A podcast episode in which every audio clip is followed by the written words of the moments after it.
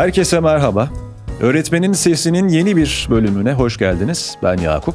Dinleyenlerin büyük çoğunluğu biliyordur ama şu an ilk kez belki de öğretmenin sesiyle karşılaşan dinleyenlerimiz olabilir. Onlara kısaca e, bilgi vermek isterim. Öğretmenin Sesi podcast serisinde eğitimle ilgisi doğrudan ya da dolaylı olan birçok konuyu öğretmenlerle konuşuyoruz. Onların entelektüel birikimlerine, deneyimlerine başvuruyor. Bir meseleyi etraflıca konuşmaya çalışıyoruz. Bu yönüyle doğrudan bir meslek grubuna e, mikrofon uzatan bir podcast serisi olarak esasen e, özel bir şey yapıyoruz ve bu beni e, çok mutlu ediyor. Bugün de yine eğitimi oldukça ilgilendiren bir konu gündemimizde. E, ne yazık ki kanayan yaralarımızdan biri. Çocuk işçiliği meselesini konuşacağız ve özellikle de mevsimlik tarım işçisi çocuklara dair çokça söz edeceğiz. Sorun alanlarını, çözüm önerilerini dile getirmeye çalışacağız. Peki kimle derseniz Hemen cevaplayayım. Öğretmen ağ değişim elçisi Nuray Ardıç bugün konuğum. Kendisiyle çok yakın bir zamanda bir araya gelme fırsatımız da oldu. Hemen e, bir araya gelmişken bu bölümü planladık. Çok da güzel oldu.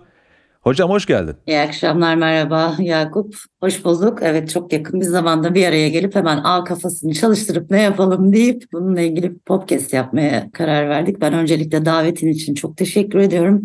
Evet tüm meslektaşlarımı selamlıyorum. Ben çok teşekkür ederim. Hem e, hani böyle bir konuyu podcast'te konu ettiğimiz için hem de e, senin bu konudaki çaban için Teşekkür ederim. E, hakikaten de A kafası böyle bir şey değil mi? Böyle bir araya geldik hemen planlayı verdik ve işin uygulama aşamasına geçtik kaydı. Hemen birkaç gün içinde planladık. Güzel oldu. E, hocam bu yani girişte de sözünü etmeye çalıştım. Çocuk işçiliği Türkiye'nin böyle kanayan sorunlarından biri. Aslında sadece Türkiye'nin de değil, dünyada da çocuk işçiliği bakımından hiç de iyi olmayan bir karne var ve yıllardır önüne de geçilemiyor.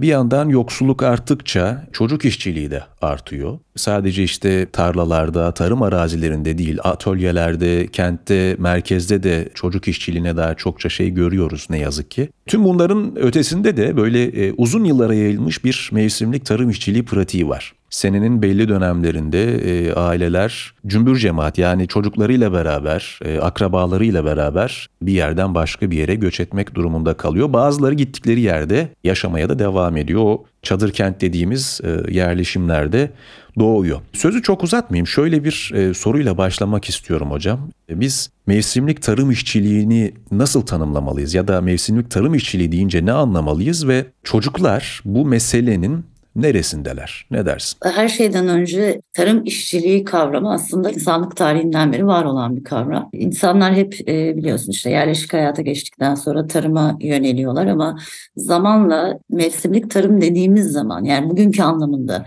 kullanmaya bak başladığımızda aslında biz kimlere mevsimlik tarım işçisi diyoruz ya da tarım işçisi dediğimiz zaman şöyle tanımlayabiliyoruz bu gruptaki e, çalışanları ya da işçileri kendi arazisinde ya da başka birinin arazisinde e, tarım alanındaki ekim, dikim, hasat, ilaçlama, hatta paketleme, toplanması, yüklenmesi tüm bu işler, işlerde e, herhangi bir ücret karşılığında sözleşmeli, sözleşmesiz, sigortalı, sigortasız, kayıtlı, kayıt dışı diye bunları çoğaltabiliriz. Aynı bir ücret karşılığında çalışan kişiler. Gezici mevsimlik tarım işçisi dediğimiz bir kavram da var. Burada çalışanlar ise e, daha çok kendi arazisi olmayan ama tarım alanında özellikle üretimin çok fazla olduğu, kendi yerelinden tarlada çalışacak insanları karşılayamadı, karşılamadığı durumlarda farklı şehirlerden e, bu bölgelere sadece bölgenin özelliğine göre ya da yetiştirilen tarım ürününün özelliğine göre hangi mevsimde yetiştiriliyorsa, hangi dönemde işte hasadı yapılıyorsa o dönemlerde Göç eden kişilere biz e, mevsimlik tarım işçisi diyoruz. Bu yapıya baktığımız zaman da gezici mevsimlik tarım işçisi dediğimiz kişiler farklı farklı illerde biliyorsun ülkemizin birçok yerinde tarım faaliyeti devam ediyor ve çok bereketli topraklar üzerinde yaşıyoruz biz ve çok çeşitli ürünler var. Bu ürünlere göre işte bir yıl içerisinde 5-6 bölgeye de gidebildiklerini görüyoruz e, mevsimlik tarım işçilerinin. Hangi bölgede ihtiyaç varsa, hangi dönemde ihtiyaç varsa ona göre sürekli olarak göç eder bir pozisyonda orada çalışıp işte az önce söylediğim gibi ücret karşılığında bu ücretlerini alan kişiler. E şimdi ülkemizde aslında hani bir bakmak istersek mevsimlik tarım işçileri ya da tarım alanında çalışan kişilerin sayılarına baktığımız zaman neden bu meseleyi aslında önemsiyoruz? Tabii bir bile çok büyük bir rakam ama Ne yazık ki sayının çok fazla olduğunu görüyoruz. 2018 verileri var e, bununla ilgili. Şu an e, 2018 TÜİK verilerine göre e, ortalama 5 milyon kişi tarım alanında çalışıyor. Bunların %40'ına yakını da gezici mevsimlik tarım işçisi olarak çalışan kesim ve e, bu da yaklaşık 2 milyon insana tekabül ediyor. Tabii bu 2018 verileri 2018'den sonra işte göçmenleri katarsak, ekonomik zorlukları katarsak bu sayıların çok daha yüksek olduğunu tahmin edebiliyoruz. Yani biz ortalama 2,5-3 milyon civarında insan sürekli dönemine göre gezici bir şekilde göç ettiklerini söyleyebiliriz. İşte hangi bölgeler ağırlıkta ya da şehirler bazında düşünürsek işte Karadeniz bölgesinde fındık toplamaya gidenler var. Akdeniz bölgesine indiğimizde işte Adana, Mersin, Hatay bu illerde çok sıklıkla rastlıyoruz ve bunlar neredeyse her mevsim bir hasadın olduğunu düşünürsek bu bölgelerde özellikle bu bölgelerde çok fazla mevsim tarım olduğunu görüyoruz. İç Anadolu bölgesinde Konya, Ankara, Polatlı civarlarında çok fazla olduğunu görüyoruz. Ege bölgesinde işte tütün, pamuk, üzüm onların yetiştiği özellikle illerde. Sakarya'da rastlıyoruz ve hani nereden geliyorlar diye düşündüğümüzde işte Antep, Urfa, Güneydoğu'dan e, çoğunlukla göç ettiklerini görüyoruz. Mevsimlik tarım işçisi aileleri. Ve bunlar hangi aylarda diye özellikle yoğun olarak çünkü bu aylar bizim için şu anlamda önemli öğretmenler için. Eğitim öğretim yılının hangi dönemlerinde biz mevsimlik tarım işçisi göçlerini görüyorsak çünkü biz bundan etkileniyoruz açıkçası öğrencilerimizin gitmesi ya da yeni öğrencilerin gelmesi boyutuyla. Özellikle Nisan ve Kasım ayları arasında işte hasatların belki işte ekimlerin, dikimlerin tüm bu aylar arasında yapıldığını biliyoruz. Bu aylarda daha yoğun olduğunu görebiliyoruz. İşte özellikle bu aylar içerisinde farklı şehirlerde e, tarım alanında çalışan ve sürekli göç eden aslında aileler senin de dediğin gibi e, çok yerleşik bir hayatları yok. Genelde tarlaya yakın alanlarda, çadırlarda aileleriyle birlikte göç eden insanlar. Neden aileler dediğimizde de işte az önce senin özellikle vurgulayarak söylediğin çocuk işçiliği kısmında. Çünkü her çalışan kişi bir ücret demek, bir gelir demek. O yüzden genelde çocuklarla birlikte gidiyorlar. Eşler, anneler, babalar, çocuklar hep birlikte gidiyorlar. Ya da geldikleri yerde çocuklarını bırakacak güvenli yerleri yok ya da bırakacak kimseleri yok. O yüzden genellikle tüm aile göç ediyorlar. Aslında hani biz ara sıra haberlerde rastlıyoruz daha çok onlara. İşte kaza oldu, traktörlerin arkasında ya da işte eşyalarıyla göç ederken bunlar haberlerde de bazen duyuyoruz. Belki bazen çok gündemimizde yok ama biz özellikle şehirde yaşayan insanlar için ama böyle bir gerçekliğimiz de var ve sayılarda dediğimiz gibi hiç azımsanacak gibi değil maalesef. Kesinlikle öyle hocam. Bu kayda bölüme hazırlanırken ben de bir e, verilere bakayım dedim. Durum tam da senin dediğin gibi. Hem e, çok güncel veriler yok ama elde olan veriler, sayılar da e, durumun üzücü tarafını, korkunç tarafını göstermek için bile yeterli. Birkaç senenin verisi olsa dahi. Ben de şöyle bir not almışım işte Türkiye'deki çocuk işçilerin %30'dan fazlası da tarım, tarım işlerinde çalışıyor. Az önce senin saydığın o paketleme, işte tarlada şeyle çapanlama falan gibi böyle keserlerle vesaireyle haşır neşir olup yani boyundan büyük işler dediğimiz işlerle haşır neşir olma durumu ne yazık ki Taşra'da bolca var.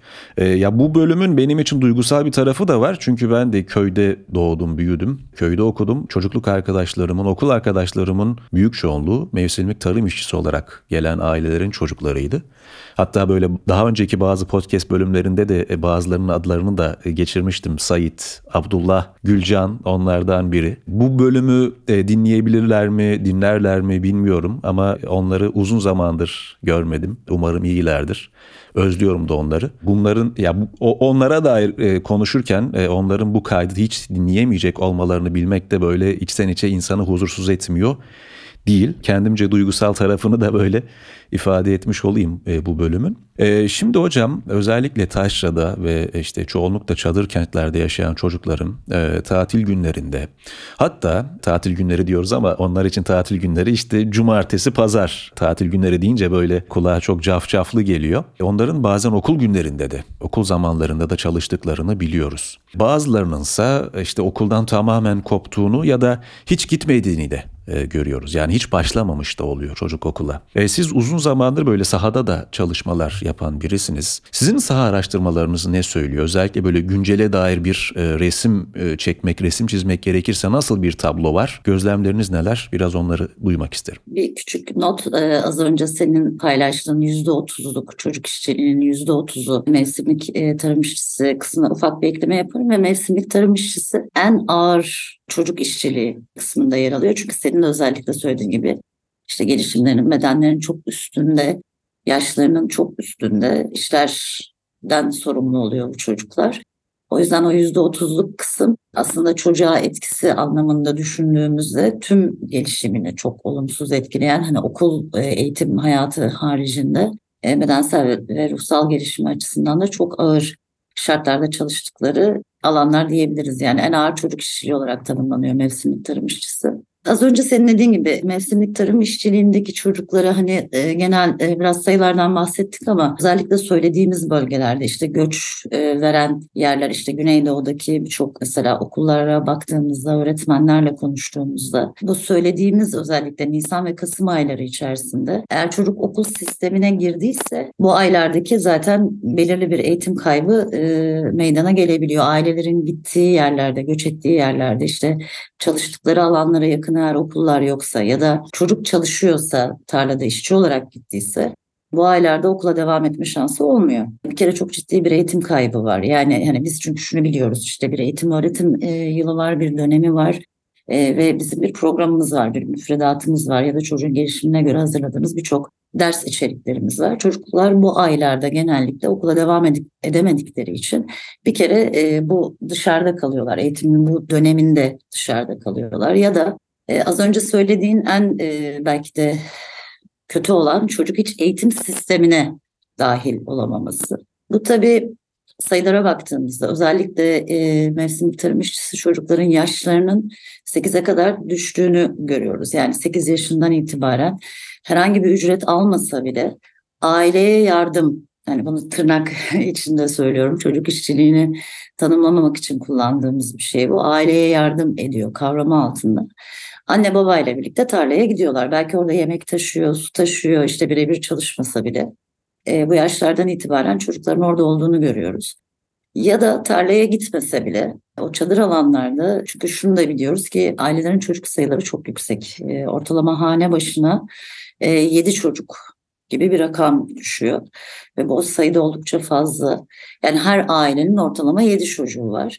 Ve yaşlarda özellikle birbirine oldukça yakın. Çocuk tarlaya gitmese bile belki 7, 7 yaşında, 8 yaşında aile tarlada çalışmaya gittikten sonra o çadır alanda ev işlerini yapma, kardeşlerine bakma, işte akşama gelecek belki yemeği hazırlama, evin temizliğini yapma dediğimiz işlerden sorumlu oluyorlar. Bu nedenle de tarlaya gidip çalışmasa bile okula devam etmekte zorlanıyorlar. Ya da ailenin bu konuda farkındalığı varsa e, okula gitse bile çocuk işte bir gün yeni gittiği yerde e, yakın bir okula gitmeye başladığında e, bir gün gidiyor, üç gün gidemiyor. İşte belki bir hafta devam ediyor. Ondan sonrasında gelgitler çok zorlaşıyor.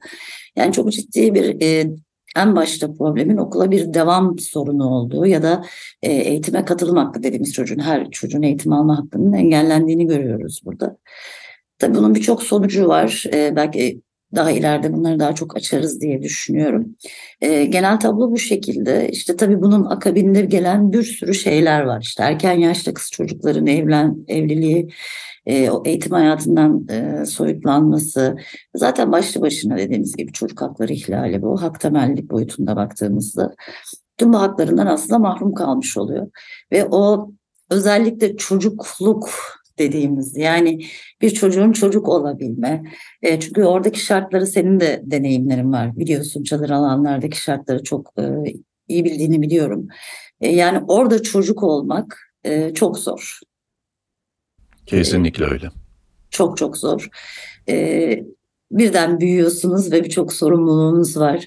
E, işte tarladaki şartları düşünün, soğuk hava, işte veya sıcak. Tüm bunları düşündüğünüz zaman e, belki biraz çocuklukları neredeyse tamamen bitiyor diyebiliriz. E, genel e, çerçeve aslında bu şekilde. Tabii Şimdi böyle çok olumsuz e, şeyler söylüyoruz ama biraz olumlu yanlardan da bahsetmek gerektiğini düşünüyorum. 20. E, Milli Eğitim Şurası'nda özellikle e, eğitim erişim hakkı ile ilgili yani çocukların eğitim erişilebilirliği ile ilgili hep şurada bununla ilgili mevsimlik tarım işçisi çocuklarla ilgili kararlar alındı. Aslında yapılmaya çalışan birçok şey var. Sadece Milli Eğitim Bakanlığı değil, sahada çok fazla STK görüyoruz biz bununla ilgili çalışan. Aynı zamanda Aile ve Sosyal Hizmetler e, Bakanlığı'nın özellikle e, Çalışma ve Sosyal Güvenlik Bakanlığı'nın e, çocuk işçiliği ile mücadele diye bir daire başkanlığı var. Sahada onların çok aktif olduğunu görüyoruz. Yani çocukların tespit edilmesi, e, metip alanları dediğimiz alanlarda gittiğimiz zaman derslikler yapılıyor. Milli oraya öğretmenler veriyor. Çadır alanlara yakın yerlerde hemen yanlarında. Buna yönelik çalışmalar var tabii ki.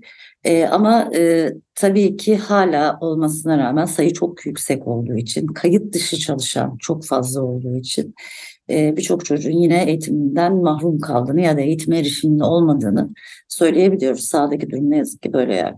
Ağzına sağlık hocam bu özet için. Şimdi şeyi sorayım hocam. Çocuğun işte okuldan kopması, işte sınıfta olması gerekirken işte tarlada ya da tekstil atölyesinde olması e, onun yapabilirliklerini engelliyor. E, hayallerine ket vuruyor. E, ve yanı sıra çocuk çok erken yaşta az önce saydığın şeyler bunu örnek olarak verilebilir. Çok erken yaşta korkunç bir sömürünün içinde yer alıyor. Her şeyden de öte çocuk haklarına erişemiyor. Bunun için e, bir mekanizma söz konusu değil. Çeşitli engeller söz konusu ve e, öncelik olarak başka şeyleri hem ailesi hem kendi dert etmek durumunda başka yükleri edinmek e, zorunda. Direkt şeyi sormak istiyorum. Sizce bu meselenin e, çözümü için ya da çocuk işçiliğini önlemek için o konunun paydaşlarıyla yani ilk aklıma gelenler işte yerel yönetimler, e, Milli Eğitim Bakanlığı, sivil toplum kuruluşları, eğitimciler, e, yerelde muhtarlık, elçiler saymak, çoğaltmak mümkün.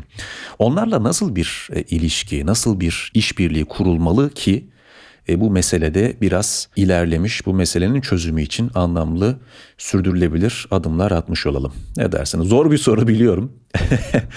Ama senin buna dair çokça deneyimin olduğu için böyle güzel şeylerde, önerilerde de bulunacağını düşünüyorum. O yüzden sormak istedim. E, teşekkür ederim. Şimdi bir e, öğretmen aldı. YPÇ'den işte değişim elçiliğini almış biri olarak paydaşların hemen e, ne kadar önemli olduğunu biliyoruz ve benim öğretmen ağımda öğrendiğim ilk şeylerden biri her sorunu tek başına çözemezsin. Paydaşlarınla mutlaka işbirliği yap. Senin saydığın bu paydaşlar üzerinden tabii biz her sorunu mutlaka paydaşlar üzerinden bir araya gelerek çözmeyi çok konuşuyoruz Ağda. Yine burada da aslında senin söylediğin gibi bu işin çok fazla paydaşı var. Ve herhangi bir paydaşın tek başına bu meseleyi işte mevsimlik tarım işçisindeki çocukların eğitim erişilebilirliklerini, gelişimlerinin desteklenmesini, senin söylediğin gibi çocuk işçiliği altındaki o e, istismarı diyorum aslında ben bundan sömür istismar edilmelerini engelleyebilmenin tek yolu aslında senin saydığın işte Milli Eğitim Bakanlığı, STK'lar, Aile ve Sosyal Hizmetler Bakanlığı, muhtarlar, anneler, babalar, öğretmenler, okul müdürleri tüm bu yapıların aslında bir arada çalışması gerektiğini düşünüyorum Yakup. Çünkü mesele çok kapmanlı bir mesele. Şimdi şunu biliyoruz. E, mevsimlik tarım işçiliğinde çalışan aileler aslında çok düşük ücretlerle çalışıyorlar. E, ve sistem şu şekilde işte anlaştıkları dönem içerisinde gün gün almıyor bu insanlar bu paraların işte hasatta alıyor belki 6 ay sonra alıyor ve şunun temelini biliyoruz bu insanlar yoksullukları ya da hayatta kalabilmek için bu işi yapmak zorundalar. Ama çocuklarıyla birlikte göç ettikleri için aslında bu bir zincir yani sürekli olarak e, çocuklarına aktarılan bir düzen. Çünkü tarihe baktığımız zaman hep var mevsimlik tarım işçiliği. Çocukların çalışıyor olması da hep var aslında. Hani bugünün çok problemi değil bu mesele. İşte tüm bu bugünün problemi olmadığı için hep diyoruz ya yeni dünyanın araçlarıyla bu işlerin çözümlenmesi. Ama bu dönemde şöyle bir şansımız var. İletişim, bir araya gelme, işbirlikçi çalışmaların çok gündemde olduğu bir dönemdeyiz. İşte Milli Eğitim Bakanlığı'nın mesela bununla ilgili aslında yaptığı çok çalışma var. Özellikle mevsimlik tarım işçiliği ile ilgili çok yoğun olduğu göç veren ve göçleri alan illerin hepsinde neredeyse İl Milli Eğitim Müdürlüklerinde bununla ilgili bir birim var. İşte e-okul sistemimiz var. Öğretmen arkadaşlarım bunu çok e, hani iyi biliyorlar. E-okul sisteminde mesela METIP alanı diye bir alan var. Yani bu METIP alanları ne işe yarıyor? İşte çocuk Antep'ten örnek veriyorum çıkıp E, Adana'da başka bir okula gittiğinde müdürler çocukları bu metip alanlarına kaydediyorlar. O zaman biz çocuğu takip edebiliyoruz. İşte Antep'ten çıkıp nereye gitti, hangi okulda, nerede diye. İşte Milli Eğitim Bakanlığı mesela bu çocukların takibini yapabiliyor aslında. Eğer aile çocuğu orada okula gönderirse. Ailenin çocuğu okula gönderebilmesi için e, işte Çalışma Bakanlığı'nın çocuk işçiliğiyle mücadelenin saha ekipleri var. E, elçilerle sürekli iletişim halindeler. İşte bir elçinin çalışma alanında tarlada çocuk var mı yok mu? Çocuk okula gidiyor mu gitmiyor mu? Günlük olarak takipleri yapılıyor bu çocukların. Aile ve Sosyal Hizmetler Bakanlığı'nın sürekli sağ birimleri var. İşte bu çocuklar okulda mı, e, işte herhangi bir istismara uğruyorlar mı kayıtları tutuluyor.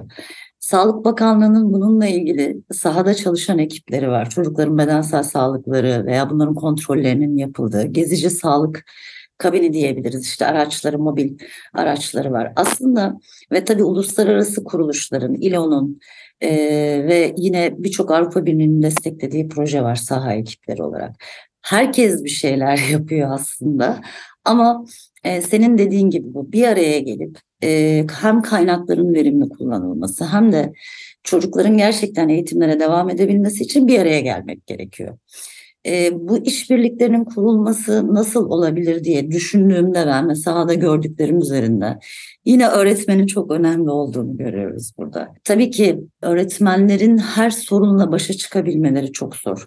Ama özellikle sınıfında e, mevsimlik tarım işçisi ailelerin çocukları varsa ya da çalıştığı okulun yanlarında, yakınlarında ya da işte çadır alanlara en yakın okul öğret bizim çalıştığımız okullarsa bununla ilgili yapılabilecek çok şey var. Çünkü e, siz bu konuda hani farkındalığınız oluşmaya başladığında çevrenizde mevsimlik tarımla ilgili çalışan çocuklar olduğunuz zaman bu erişebileceğiniz Milli Eğitim, işte Milli Eğitim Müdürlüklerinin az önce saydığım tüm paydaşlar boyutunda erişebileceğiniz çok yer var aslında.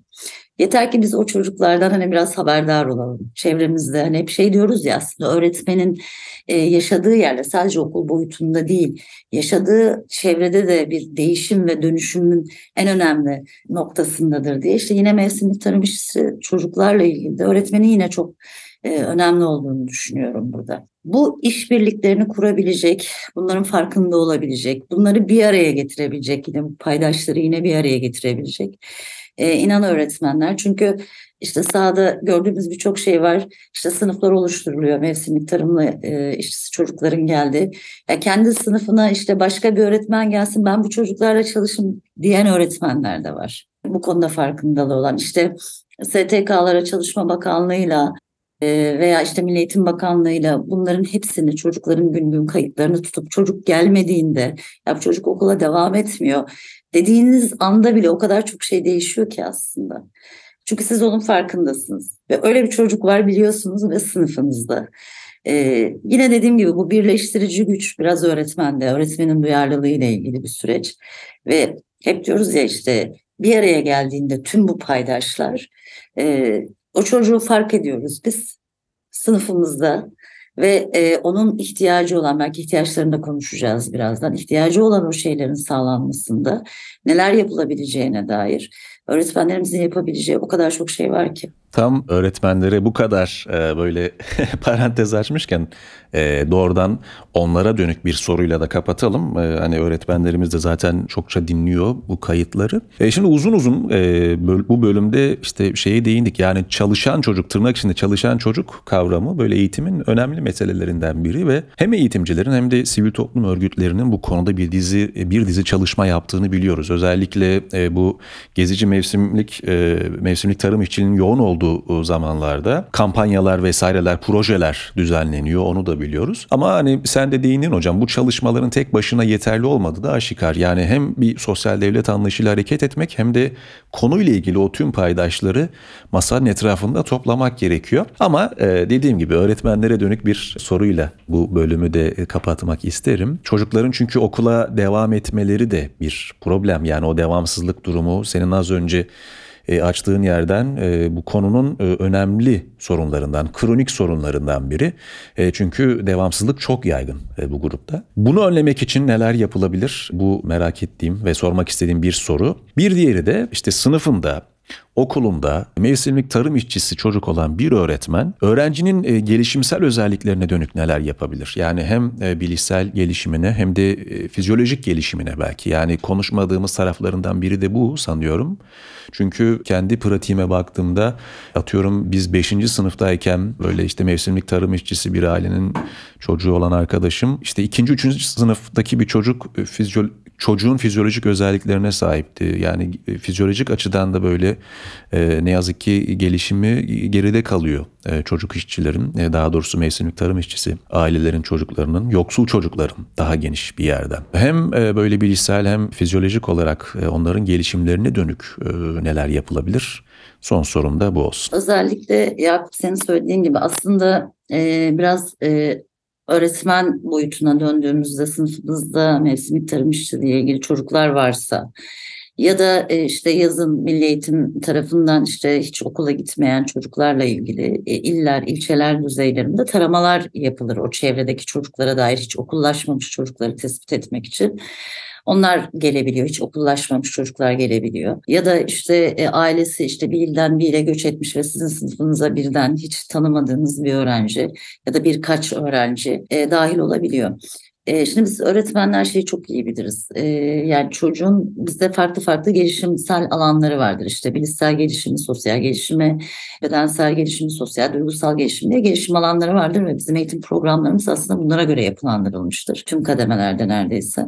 Şimdi öncelikle bizdeki en büyük sorunlardan biri ya da tüm çocuklar için aslında böyle işte çocuğun gelişimsel özelliklerini bilmek. Senin e, saydığın gibi az önce mevsimlik tarım işinde çalışan çocukların ya da bu ailelerin çocuklarının e, baktığımız zaman veriler bize şunu söylüyor kendi e, yaşıtlarından e, hemen hemen tüm alanlarda 4 yıl kadar gerideler bu çocuklar. Yani hem fiziksel gelişimleri anlamında hem bilişsel gelişimleri anlamında hem sosyal gelişimleri, sosyal duygusal gelişimleri tüm alanlarda, öz bakım becerileri dediğimiz alanlarda neredeyse 4 yıl gerideler. Tabii bunların temel sebeplerini biliyoruz aslında. İşte sağlıklı beslenememeleri, beslenememeleri, yaşadıkları koşullar, ee, başta şey demiştik ya çocuk olamamanın verdiği o sosyal ve duygusal gelişimleri açısından e, baktığımız zaman her alanda e, geride olduklarını görüyoruz.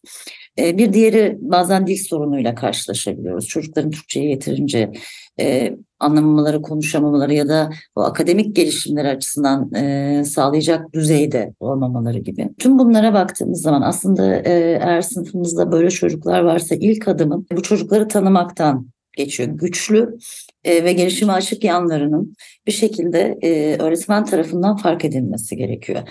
Ama tabii bunlardan daha daha üstte olan hep e, çok söylediğimiz kapsayıcı eğitim ilkeleri. Bu gruptaki çocuklarımızın, mevsim tarım işçiliği ile ilgili alandaki çocuklarımızın en temel ihtiyaçlarına baktığımız zaman işte yapılan çalışmalarda ilk şart sosyal kabul olarak çıkıyor. Yani çocuk öncelikle öğretmeni tarafından, sınıf arkadaşları tarafından kabul edilme ihtiyacına rastlıyoruz. İlk temel ihtiyacı bu, kabul görmek. Çünkü bu çocuklar geldiği zaman belki sınıfımızdaki çocuklara göre işte dediğimiz gibi biraz önce e, fiziksel olarak çok zorlukları var. Kıyafetleri çok eski olabiliyor. Belki ayakkabıları olmuyor. E, bunun yanında işte öz bakım becerileri dediğimiz kirli gelebiliyor. Yani işte biz öğretmenler çok rastlarız buna. Bitli gelebiliyorlar. Hatta bazen kokuyor olabiliyorlar gibi gibi birçok dezavantajla geliyor çocuklarımız. Her şeyden önce e, öğretmenin o kapsayıcı eğitim hep çok çok söylediğimiz bir şey. Kapsayıcı eğitim ilkeleriyle önce çocuğun sınıfta kabulünün sağlanması gerekiyor. Çünkü çocuğun sınıfta kabulünü sağladığımız zaman bizim hem aile açısından hem çocuk açısından okula gelme çabası başlıyor bir kere. İşte o en başta söylediğimiz devamsızlık meselesinde. Bir diğeri e, aslında keşke şöyle bir şey yapabilsek biz belki kendi öğretmenlerimiz arasında. Sınıfıma benim eğer o dönemde bir çocuk geldiyse onunla ilgili işte notlar alsak bu çocuk bunları yaptı işte şu konuda şöyle diye bir çocukla minik bir e, hani biz ona gelişim deriz. Bir değerlendirme, güçlü yanları neye ihtiyacına dair notlar tutulabilse ve çocuk işte e, kendi okuluna geri döndüğünde o notlarla gidebilse ya da öğrenci bize geldiğimizde o notlarla gelebilse aslında bizler için çok rahat olur. Gittiği öğretmen işinde o çocuğu tanımak açısından çok güzel bir veri olur. Ee, dediğim gibi en başta sosyal kabul, sonra sosyal uyumları ile ilgili bazı sorunlar yaşayabiliyoruz. Çünkü az önce dedik ya işte çocukluğunu yaşayamıyor, belki iletişimle ilgili birçok problemi var. Ee, sınıfa uyum sağlamakta çok güçlük çekebiliyor Yakup. Şöyle düşün, belki de hayatında hiç e, tuvalet görmemiş bir çocuktan bahsediyoruz biz. Ya da lavabodan su akarken görmemiş bir çocuktan bahsedebiliriz. Özellikle ilkokul 1'de, e, ana sınıfında bu çocuklara rastlayabiliyoruz. Mesela sınıf o sınıflarda öğretmenlerin en çok e, zorlandıkları konulardan birisi o. Çocuk tuvaleti kullanmayı bilmiyor. Tabii tüm bunlar sosyal uyuma dair, işte o kabule dair, arkadaşlarıyla belki bir şeyler paylaşma, bir araya gelme, oyun oynama, tüm bunların eksik olduğunu görüyoruz çocuklarda. Diğer bir şey tabii akademik e, yönden. Çocuklar düzenli okula devam etmedikleri için, devam etseler bile parça parça çok okul değiştirebildikleri için, e, akademik anlamda da, tüm dersler anlamında da e, çok e, geride olduklarını görebiliyoruz. E, bunun temel sebebini söyledik zaten. İşte bu belki alacağımız notlar, çocuğa dair notlar çok önemli. Tabi burada en önemli noktalardan birisi e, ailelerle kurulacak iletişim. Aslında mevsimlik tarım işçisi çocukların okula devamında e, bence gözlemlerime dayanarak söylüyorum. En en en önemli e, adım ailelerle kurulacak iletişim. Şimdi ailelerin özelliklerine baktığımız zaman da bu aileler sabah 5'te yani güneş doğmadan işte çocuklarını bırakıyorlarsa çocuklar kalıyor ya da işte yanlarında götürdükleriyle birlikte sabah 5'te çalışmaya başlayıp güneş batana kadar çalışan aileler. Çok ağır şartlarda çalışan aileler. Bizler tabii gün içerisinde mesela öğretmenlerimizin en çok şikayet ettiği noktalardan biri ailelerle iletişime geçememek, ailelere erişememek. İşte belki biraz onların yaşam saatlerine uygun saatlerde, belki akşamları bir defa gidip onlarla çay içmek, çocuğun neden okula gitmesi gerektiğine dair bir farkındalık yaratmak, çocukla ilgili okula, okula dair bilgiler paylaşmak etkili olabilir diye düşünüyorum. Ailelerle iletişim çünkü tüm eğitim kademelerinde, tüm eğitim basamaklarında tüm çocuklar için geçerli. Aile çok önemli paydaşımız çünkü. Özellikle mevsimlik tarım işçisi çocukların okula devamında da aile kritik öneme sahip. Bir diğeri elçiler. Elçileri sen de çok iyi biliyorsun. elçiler bu mevsimlik tarım işçisi ailelerin başlarında tarlada işte onların nerede çalışacağına, ne kadar çalışacağına dair sorumlu kişi. onlarla iyi iletişim kurmak gerektiğine inanıyorum. Çünkü onlar e, bir çadır alanda kaç çocuk var, kaçı okulda, kaçı tarlada hepsini çok iyi biliyorlar. E, onlarla iletişimler güçlendirilirse çocukların okula devamının da e, sağlanacağını düşünüyorum. Hatta elçiler okullara davet edilebilir. Ben bununla ilgili biraz yurt dışı uygulamalarına baktım. Mevsimlik tarım sadece bizim ülkemizin sorunu değil, dünyadaki birçok tarımla uğraşan ülkenin problemi. Mesela Amerika'da işte şey yapıyorlar mesela aileler için e, mevsimlik tarımda çalışan aileler için fast food tabii onların kültürüne uygun bir şeyden bahsediyorum. Fast food günleri düzenliyorlar ve okula aileleri bir şekilde işte hafta sonu ya da onların çalışma saatlerinin dışındaki saatlerde okula davet ediyorlar. Okulda neler yaptıklarını gösteriyorlar çocukların. Bunların çok etkili olduğu görmüş. Yani okul, aile e, okula geldikçe, öğretmenle iletişimi güçlendikçe çocukların okula devam etme oranının arttığını görüyoruz. Yurt dışındaki uygulamalarda Türkiye'de de böyle bu. E, ailelerle iletişim kurduğunda çocuklar okula devam edebiliyor. E, özellikle çok e, mesela bu sahadan gördüklerimle ilgili çocuklar çok kapalı alanlarda kalmayı çok e, sevmiyorlar ve alışkın değiller. Çünkü e, doğdukları günden beri işte bu göç etmekten çadır alanlarda hep açık alanlardalar. E, kapalı alanlarda bu çocuklara çok zor geliyor ders işlemek. Bu nedenle belki sınıfınızda mevsimlik tarım çocuklar olduğu zaman ya da bunların ailelerin çocukları olduğu zaman biraz açık hava etkinliklerine, dışarıda ders işleme etkinliklerine en azından onların uyum süreci içerisinde e, yer vermenin de çok faydalı olacağını düşünüyorum.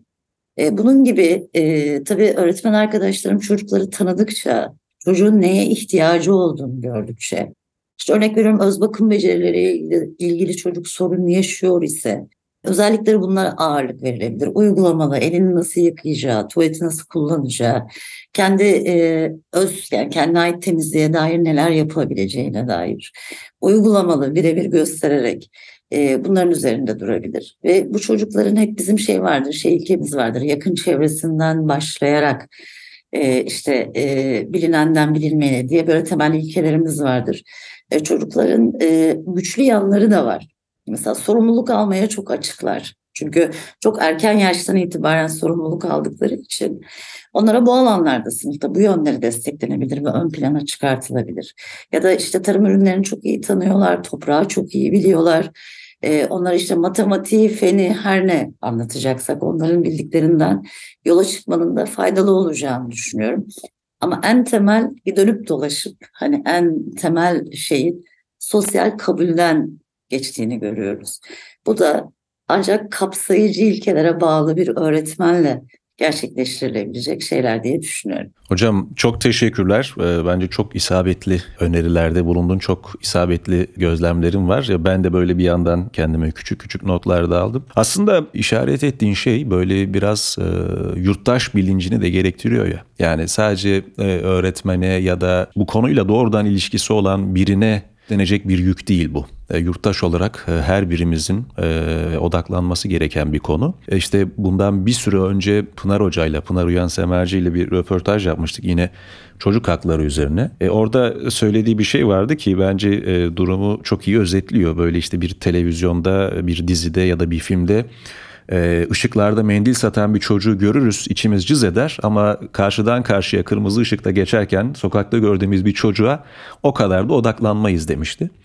E, buna çok katılıyorum. Yani bu konuda biraz yol alabilmemiz için e, böyle bir algısal dönüşüme ihtiyacımız var sanıyorum. Teşekkür ederim. Benim için yani böyle duygusal yanı da olan e, bir kayıt oldu. Ama konuşmaktan çok mutlu olduğum, gündeme getirmekten çok keyif aldığım bir kayıt oldu. Çok teşekkür ediyorum. Önemli noktalara değindin. İyi ki bu bölümü planlamışız. Ağzına sağlık. Var mıdır son bir sözün? E, onunla kapatalım isterim. Ben de çok teşekkür ederim. Bu konu benim için de çok önemli. Beni tanıyanlar bilir mi? Mevsimlik tarım çocuklar deyince benim için böyle e, orada biraz böyle farklı bir alan açılıyor.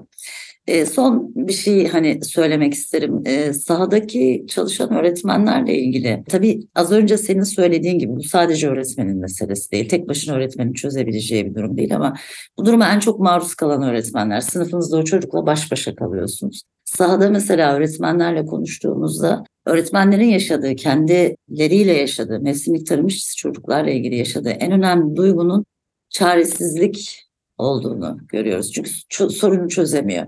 Ve bu öğretmen için gerçekten çok yorucu bir süreç. Ne kadar çabalasa da bunu tamamen bitirmek gibi bir şansı olmadığı için ve çözemediği için çaresizlik duygusunun çok yoğun olduğunu görüyoruz. İşte belki bu da hani A'da olmanın verdiği bir şey işte biz bunları konuşuyoruz neler yapabiliyoruz noktasında o hep değindiğimiz yalnız hissetme, çaresiz hissetme duygusunun önüne geçebilecek şey yine bence öğretmenlerin bizim A'da yaptığımız gibi bir araya gelip bunu nasıl çözebiliriz, burada ne yapabiliriz diye bir araya gelip yeni çözümler üretmekten geçiyor. Ben tekrar çok teşekkür ediyorum bunu gündeme getirdiğin için ve öğretmen ağının sesiyle program yapmak benim için ayrı. Estağfurullah. Öğretmen ağının sesi sizlersiniz ya. Yok biz öğretmen ağının sesi deyince Yakup Popkestler'den. Eyvallah hemen, çok teşekkürler. E, seni anlıyoruz. Seninle program yapmak ayrıca keyif benim için. Büyük davet mukabele hocam. Teşekkür ederim. Çok sağ ol bu meseleyi gündeme getirdiğin ve beni de davet ettiğin için. Ben teşekkür ederim. Ee, büyük keyif aldım konuşmaktan, seni dinlemekten. Umarım devamını da yaparız. Belki ikinci, üçüncü bölüm e, halinde e, böyle belli zamanlarda güncele dair konuşmayı da